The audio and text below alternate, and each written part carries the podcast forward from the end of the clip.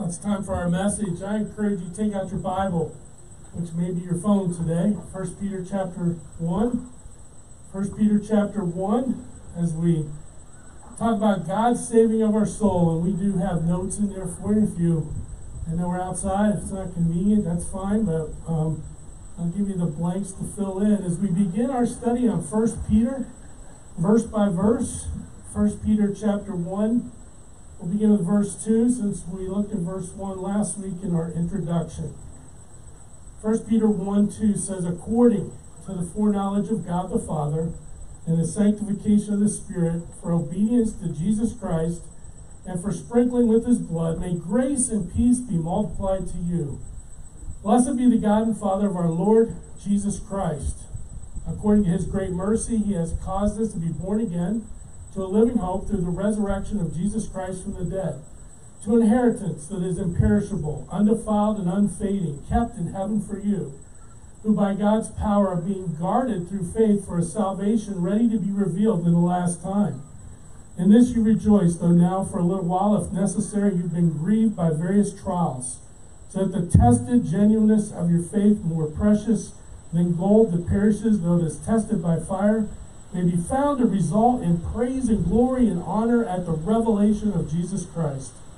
Though you have not seen him, you love him, and though you do not now see him, you believe in him and rejoice with joy that is inexpressible and filled with glory, obtaining the outcome of your faith, the salvation of your souls. And may God add his blessing at the reading of his word this morning. So the message really is hope is here. Hope is here today. There's an ancient Roman saying that you hear sometimes even in our day that says, Where there is life, there is hope. Well, that's a sure truth, but no certainty since life is short lived. We don't last forever. A better saying would be, Where there is life in Jesus Christ, there's hope here in the now and forever. Hebrews 11:1 says, Now faith is the assurance of things hoped for, the conviction of things not seen. Hebrews 6 9 says, We have this as a sure and steadfast anchor of the soul, a hope that enters into the inner place behind the curtain. Our hope is in a person who is resurrected from the dead. His name is Jesus Christ. And the reason that we can live above our circumstances and still experience joy in understanding who we are in Christ, we can know that joy and have hope and joy in the midst of difficulties that will carry us through and teach us how to walk in faith, in hope, in these troubled times. It's because we have hope in all that God is and all that God has done in our past and knowing all that God will do for us in the future. You know, in times of trouble, they've done a study recently during COVID, in times of trouble, people have really turned to the Word of God. The American Bible Society and Harvard, Harvard University's Human Flourishing Program found a strong correlation between scripture reading and hope. Frequent Bible readers rate themselves 33 points more hopeful than those who barely read the Bible. On a scale of 1 to 100, with 100 being the most hopeful, Americans who report reading the Bible three or four times per week scored 42. People who read the Bible monthly scored 59. Those who read it weekly, 66, and multiple times per week, 75 on the hope scale. So, Bible reading, along with other forms of community, meeting together corporate worship and discipleship, such as going to church or participating in a small group, appear to contribute to people's sense of well being and happiness, according to this study. The churches have an important and profound role in contributing to people's well being in general, and especially so during this time. So, the ultimate hope begins with the gospel, and when we trust and we receive it, and when we embrace the truths of God's word as written and revealed to us by Him, we possess within us the living hope because we have the Holy Spirit living in our hearts. So I hope that you're thankful that you're saved today. If you're thankful you're saved today, say amen. Amen. amen. That's right. The power, the first thing I want to emphasize on this outline today is the power of the Trinity at work in the salvation process. This is a very simple message. Peter's going to tell us how we got saved and the process and who were the people involved. So the first thing we see is the power of the Trinity at work in the salvation process. Verses 1 and 2 of 1 Peter Peter, an apostle of Jesus Christ, Remember, he wrote this to those who are elect exiles, Jews and Gentile believers alike in dispersion in Pontus, Galatia, Cappadocia, Asia, Bithynia, which is northern Turkey today. Verse 2 According to the foreknowledge of God the Father and the sanctification of the Spirit for obedience to Jesus Christ and for sprinkling with his blood, may grace and peace be multiplied to you. Today we're going to pause and reflect on what Peter says about what took place when you and I became a believer in Jesus Christ and who was involved in the process. First of all, we see God the Father chosen by God. We are chosen. That's the blank there. Chosen by God. It says they're according to the foreknowledge of the Father. Now, in my younger years, I used to think foreknowledge was God being able to look down through time, since He's the beginning and the end of time, and see the decision that I was going to make. But foreknowledge is much more than that. God was intricately involved in our coming to faith to Himself, if you know Christ as Savior. In the deep counsels of eternity past, God set His love on people in a personal way.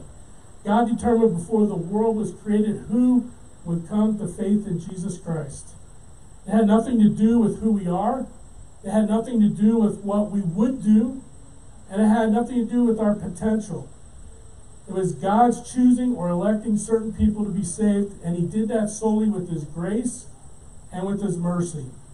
While we were yet sinners, Christ died for us.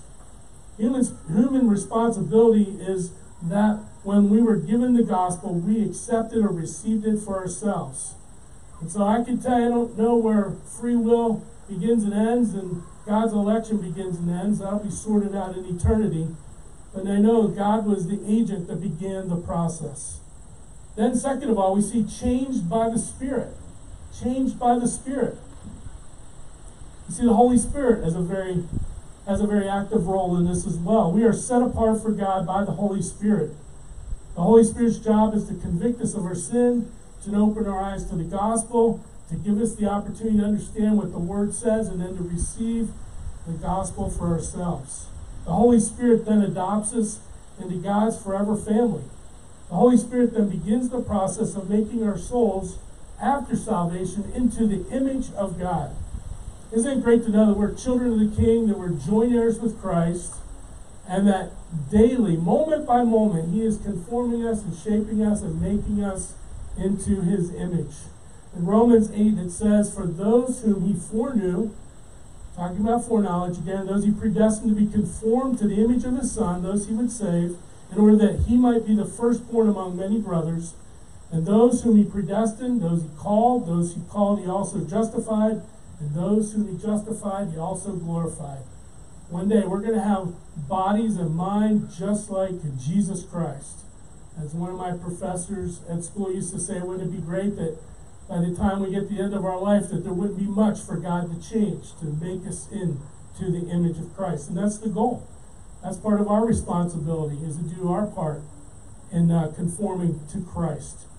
God makes us into his image through the Holy Spirit as we experience life trials and difficulties that come our way as we read His Word, as we gather together in worship, and as we are under the preaching of God's Word together in community.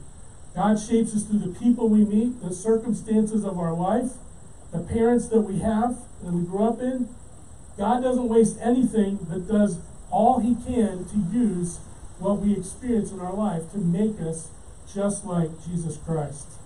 The third thing we see, and this is the part that Jesus Christ is involved in God the Father, Holy Spirit, and thirdly, the covenant, or the contract, or the promise to be obeyed, provided by the blood of Christ. See, when we obey the gospel, then he sprinkles us with his blood and takes away our sin. The word there in verse 2, obedience, means to hear under, or to, I'm sorry, to, yeah, to hear under or to hearken to do what it says as we obey the gospel and allow the blood of Jesus Christ to take away our sin, we've entered into that relationship with Him, a contract with God. It took the blood of Jesus Christ on the cross of Calvary to buy us back, to redeem us, to have a relationship with the one who created it all and created us. To summarize, to summarize and to make verse 2 practical, as far as God the Father is concerned, I was saved when He chose me in Christ before the foundation of the world. As far as the Son is concerned, I was saved when He died for me on the cross. But as far as the Spirit concerned, I was saved one night on October 7th, 1972, at 9 o'clock at night when I heard the gospel and I stepped across that line of faith and received that gift for myself. Then it came all together, but it took three persons of the Godhead to bring me to salvation. And here, I just want to say this if we separate these ministries of these three components of the Trinity in bringing about salvation, we will either deny divine sovereignty or human responsibility, and that would lead to false teaching.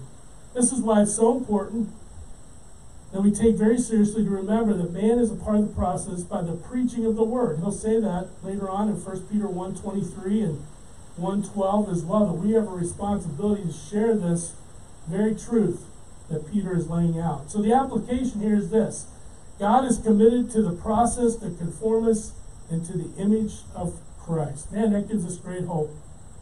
When we have a bad day, when we blow it spiritually, when we sin and do stupid things, we know that God is still at work. As we repent of our sin and turn to Him, God's still at work, making us into His image. Well, the great news is that if you know Christ, then remember that God is in a moment by moment process through the resurrection power of Christ, shaping and conforming us to be like His Son. Second of all, the power of God at work to save us. To save us. That's the blank there to save us. Look at verses 3 through 5 of 1 Peter 1. Blessed be the God and the Father of our Lord Jesus Christ, according to his great mercy, he has caused us. That's an interesting word. He has caused us to be born again to a living hope through the resurrection of Jesus Christ from the dead, to an inheritance that's imperishable, undefiled, unfading, kept in heaven for you, who by God's power are being guarded through faith for a salvation ready to be revealed in the last time. First thing there, you see, we are saved by His great mercy. By His mercy. God didn't have to save us. God didn't have to do that. But because He saw we were sinners, and He couldn't, couldn't imagine living in heaven without us being there, He made a way. Now, mercy is not getting what you deserve. We deserve judgment for the sin that we've committed. But God sees our sin and He does something about it. He can't ignore the sin because He's holy and He's just. So He had to do something about it, and He provided, as you know, His Son, Jesus Christ, to redeem us and forgive us of our sin. In verse 3, Peter may be referring to the words Jesus used when he talked to Nicodemus in John chapter 3, where he told him, You must be born again. By being born again, our spirit and our bodies that has the capacity to commune with God was dead. But by receiving Christ and the Holy Spirit coming in our hearts, that's our seat of emotion, that's the will of our life. We have been made alive spiritually so that we can overcome our sinful nature. We can obey God's commands as part of a new relationship with Him. This is where we get the living and lasting hope Peter is talking about in verse 3. This hope he refers to as a living hope is a hope that grows and grows and grows as we build our spiritual life over the course of time. Warren Wiersbe says this Time destroys most hopes because they fade away and die, but the passing of time for the believer makes the hope we have in Christ more glorious in the end. As we grow older in our faith, as we grow more mature, we, our hope should uh, be increasing despite the circumstances around us. We're not only saved by mercy, but he says we're saved by the power. Third, second of all, by the power of Jesus' resurrection. The power and the ability to be saved comes from the same power that God used to raise Jesus from the dead. And then, third, under this point, we're saved to an inheritance kept in heaven. And I'm excited about that. I'm excited that there's some things already there that I've deposited in the past that are waiting for me and things in the future because based on the works that I do, as long as the motivation is to glorify God, He is building up treasure for me, but it's guarded, it's kept. In verse 4, we see some descriptors about our inheritance that we will receive of some sorts in heaven. First of all, it's imperishable. Think about that. It cannot be ruined. It's undefiled, there's no stain, and it cannot be cheapened in any way. It will not spoil like fruit spoils in this life. It's never fading. And then it's kept in heaven for you. That word kept is a military term, meaning that it's now being constantly guarded, constantly shielded. The keeping is done by the power of God and is kept until you and I see Jesus face to face. It says there in 1 Peter 1 9, the last verse we read in our scripture reading, obtaining the outcome of your faith, the salvation of your souls. When our faith becomes sight, we will uh, take all that that's inherited, that's for there waiting for us, that's guarded with our name on it. That's as important that all of us remain faithful to the Lord until the end. Until the end of the world, or we pass away from this life, whichever comes first. We're to live as sojourners, we're to live as pilgrims, just passing through with the knowledge that God is guarding our souls and He will be our protector in this life. Matthew 28 20, a verse that we say at the end of the service, the last phrase, it says, And behold, I am with you always to the end of the age. That's the hope of the Holy Spirit, walking with us through whatever we face. Hebrews 13 5 says, I will never leave you nor forsake you. So I've had a whiteboard up here, and I could draw a math equation. I would say this the power of God plus the faith of the believer equals a home in heaven with an eternal reward. That's what Peter is trying to get across. So the application here is that God is to be praised for all he does to save us. I hope you think about that this week. All it took for God to bring us to the place of salvation and then to keep us and to conform us into his image. Well, notice in verse 3 it's all because God made it happen. Our salvation was planned and empowered by him. But then we see the last thing today the power of faith at work in the midst of suffering. The blank there is faith. The power of faith at work in the midst of suffering. And he gets down to the nitty gritty and how we're to live this out when we face difficulties, trials, tribulations, hard times. We all face those storms in life.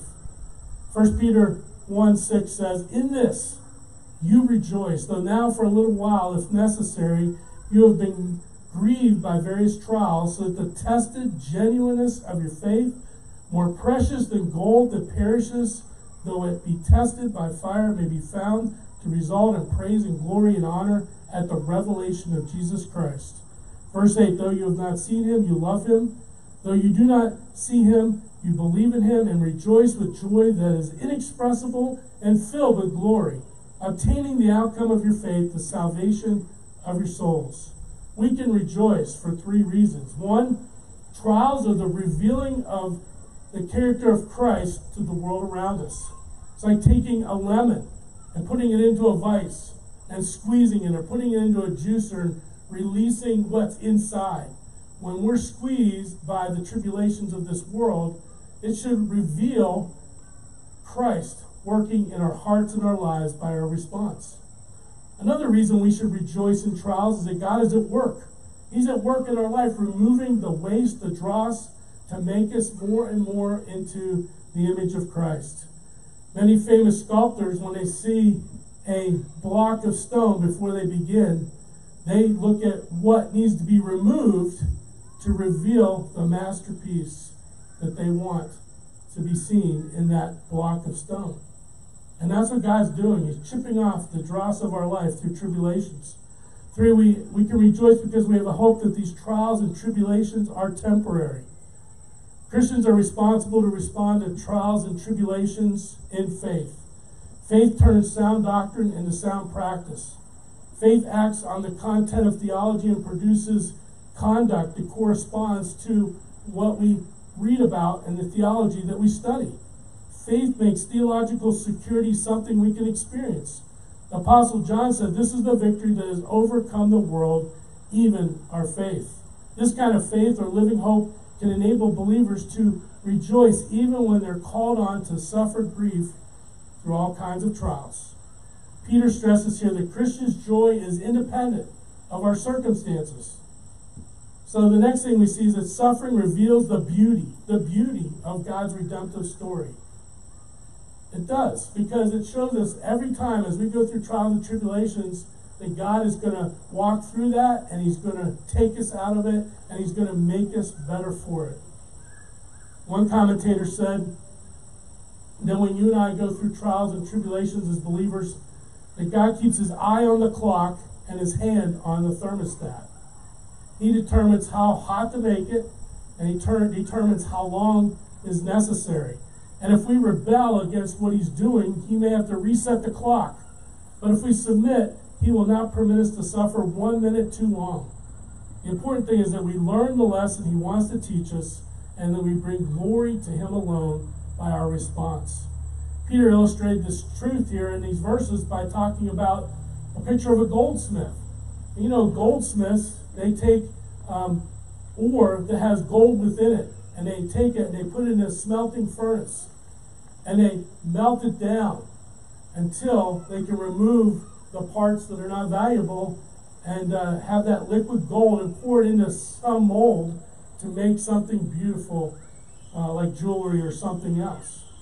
But they say that in the eastern parts of the world, when these goldsmiths burn or melt this ore down and find the pure gold, they know it's pure gold when they see the reflection of their face in the liquid gold before they pour it out. So you and I, our Lord keeps us in the furnace of suffering until you and I, we reflect the glory and the beauty of Jesus Christ. Just as a goldsmith will test gold to see if it's genuine, so is God through the various difficulties of life, testing you and I in our faith to see if it's real. You know, you know you're a child of God if God decides to bring trials and tribulations into your life. Warren Wiersbe said, A faith that cannot be tested cannot be trusted. And then suffering. Suffering reveals our enduring faith until our faith becomes sight. Look at verse 8 as we wind down here today. Verse 8 Though you have not seen Christ, you love him. Though you do not see him, you believe in him and rejoice with joy that is inexpressible and filled with glory. Trials are necessary from time to time in a believer's life. Sometimes they're brought along to teach us special lessons in our life that in any other way we could not learn, not just from reading the Bible or being with other believers, iron sharpening iron. He has to bring these trials in so we'll experience Him in new and fresh ways. Sometimes trials come into our life because of discipline, because we've been disobedient. He wants to get us back on track. Sometimes trials and difficulties come to prevent us from sinning. I didn't think about that until this week when I was studying. Think about the Apostle Paul in 1 Corinthians chapter 12. And you know the story, he talked about the thorn in his flesh. And how he prayed to God three times to remove that thorn. And God refused to do it. Why? Because he wanted to teach Paul to depend upon him, that his grace was sufficient for everything. And he said, if I had received the healing, I might have become proud in my ministry. So the trial was to keep Paul from sinning. And sometimes trials in our life keep us and prevent us from going off in the wrong direction. Trials are different varieties. Not, no two people will face the same trial in the same way. The Greek word here means it's multicolored. In other words, each trial and tribulation that we face is unique to each and every one of us. Much like you take a diamond and you put it up to the light and you turn it, and when you turn it, it reflects different rays and colors as you turn it. It's multicolored. So are trials and tribulations. And 1 Peter 4.12, 4.10 reminds us that God gives us grace as we go through each trial and difficulty, and His grace is sufficient for every need. 1 John 4.10, as each has received a gift, use it to serve one another as good stewards of God's varied, multicolored grace. God's grace matches up with whatever trial and tribulation you're going through. Trials can bring grief or heaviness to our lives as part of our human experience. And 1 Thessalonians 4.13, I often read this at the funeral of a believer at the graveside. But we do not want you to be uninformed, brothers, about those who are dead, who have fallen asleep, that you may not grieve as others do who have no hope. We have hope beyond the grave because of the resurrection of Jesus Christ. And trials are always controlled by God. Just like a thunderstorm that lasts for a short amount of time and then they're gone, so are the trials and tribulations in our lives. Peter gives us three ways to respond when faced with difficulties. Verse 8, we need to trust in Christ when we're in the midst of trials and difficulties. Verse 8 says we're to rejoice in Christ. And verse 9, receive them as from Christ. Charles Spurgeon used to say, that famous evangelist, little faith will take your soul to heaven, but great faith will bring heaven to your soul. Where do you find heaven for your soul outside of going to Jesus Christ in the midst of the difficulties? In verse 8 it says, Though you have not seen him, you love him. Though you do not now see him, you feel, believe in him and rejoice with joy that is inexpressible and filled with glory. Let me just unpack that before we close here. That we are we are filled with his glory. It, re- it reads in Isaiah chapter 6 that when Isaiah saw his vision of the Lord high and lifted up, God was high and lifted up, and in the temple it was filled with the train or his glory in the vision that he had.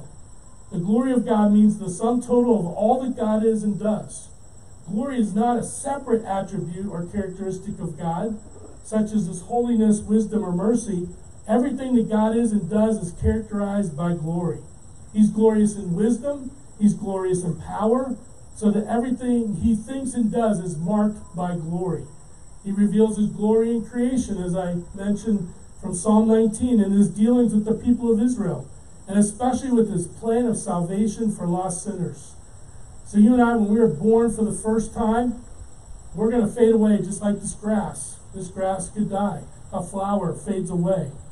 But God's glory inside of us through the Holy Spirit means that we are prepared to have that glory until we reach eternity.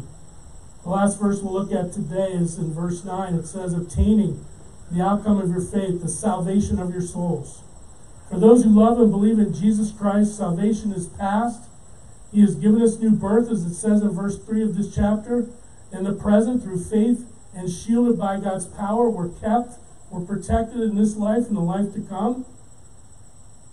In future, it is our inheritance in verse 4, which will be revealed in the last time. In verse 5, this is the goal of your faith. Since each day brings us as believers closer to that final day, we are now receiving it, all of this, in spite of persecution, which deepens and demonstrates one faith, is certainly cause for inexpressible and glorious joy in our hearts and lives. So our application is this our faith is in the hope is in the hope of all that God is and what He uses, uses in our lives to prepare us for heaven. Faith in the hope of all that God is and what He uses in our lives to prepare us for heaven. Again, He doesn't waste any any opportunity. Our application is this our faith is in the hope of all that God is and what He uses in our lives to prepare us for heaven. And so, to transition here is we are born again for His glory, kept for his glory, being prepared for his glory through a variety of trials in this life. And we can find joy in living in God's glory now today. The key thought is this Are you in amazement of all that God did to include you in his redemption story? I want to leave you with that this week. I hope you think about back to the time when you came to faith in Christ. Maybe you can't remember the time or place or the exact situation. But there was a time that you knew that you knew Christ as your Savior. And it's good to remind ourselves of those things. A couple years ago, we were on the road. We were traveling somewhere, and I stopped and uh, we wanted to get a hotel. So we got on one of those hotels.com or something like that. And uh, we reserved a hotel about 20 minutes away. And uh, so my wife and I, we got in the car and we drove there. And lo and behold, we got there, we weren't in their computer. This was like 11.30 at night. And uh, they kept checking and checking and, and nothing. They had messed up our reservation. And finally, by 12:30, somehow it came through from the company that was supposed to send that reservation to them. You know, what matters most is the fact that when we come to the end of our life, that our name is found in the Lamb's book of life, that our reservation is certain and sure. No matter the trials, the road leads home. From the hymn For the Road Leads Home by Dr. James Gray, it says this For the road leads home, sweet, sweet home. Who can mind the journey when the road leads us home? Who can mind the journey when the road leads us home? Let's bow for prayer. Gracious Heavenly Father, we thank you, Lord, for the privilege to know you as Savior. Lord, we thank you that we could pause today and reflect on what it took, the process, who was involved. It took all the Trinity. It took God's Word. It took faith on our part. All that together, the gift of repentance that was given to us so that we could turn away from our sin. Lord, I pray today that we will just revel in the fact of all that you've done for us. Help us not to take our salvation for granted.